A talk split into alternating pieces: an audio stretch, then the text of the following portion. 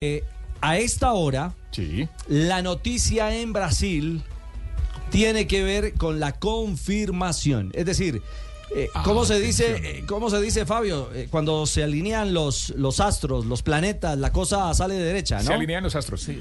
Claro, lo que, como, como dice el pibe, lo que, lo que va derecho no tiene arrugas.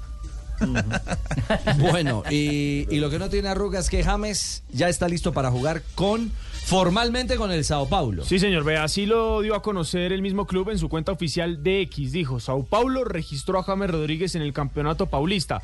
Según el reglamento, el volante colombiano tomó el lugar de Luis Gustavo, cuyo periodo de recuperación de la lesión en el tendón de Aquiles de la pierna derecha será mal- más largo que el de la competencia. Recuerde que no lo iban a inscribir hasta que no clasificaran a la segunda ronda del torneo paulista que se juega en este momento, pero por la lesión de Luis Gustavo se les abrió un campo y justamente lo va a ocupar el O colombiano sea, James Rodríguez. Reglamentariamente podía a- hacer este ajuste. Sí, señor, siempre y cuando un jugador se lesionara de gravedad. Y así fue el caso de Luis Gustavo, que sufrió una lesión de- del tendón de Aquiles. Pues una lástima por Luis Gustavo y, y bueno, en positivo para James que se había entrenado. No faltó un solo día, Fabio, y está listo para competir. Y a propósito del tema, James Rodríguez habló en Twitch, que es como que el medio oficial en donde habla James Rodríguez, habló sobre su apoyo por el Sao Paulo. La novela de James. E o jogo de São Paulo hoje, claro que vi. Claro, claro. O próximo jogo vamos a ganhar. Certeza.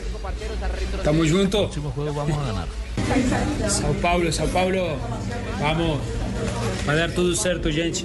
Bora. Vamos confiar.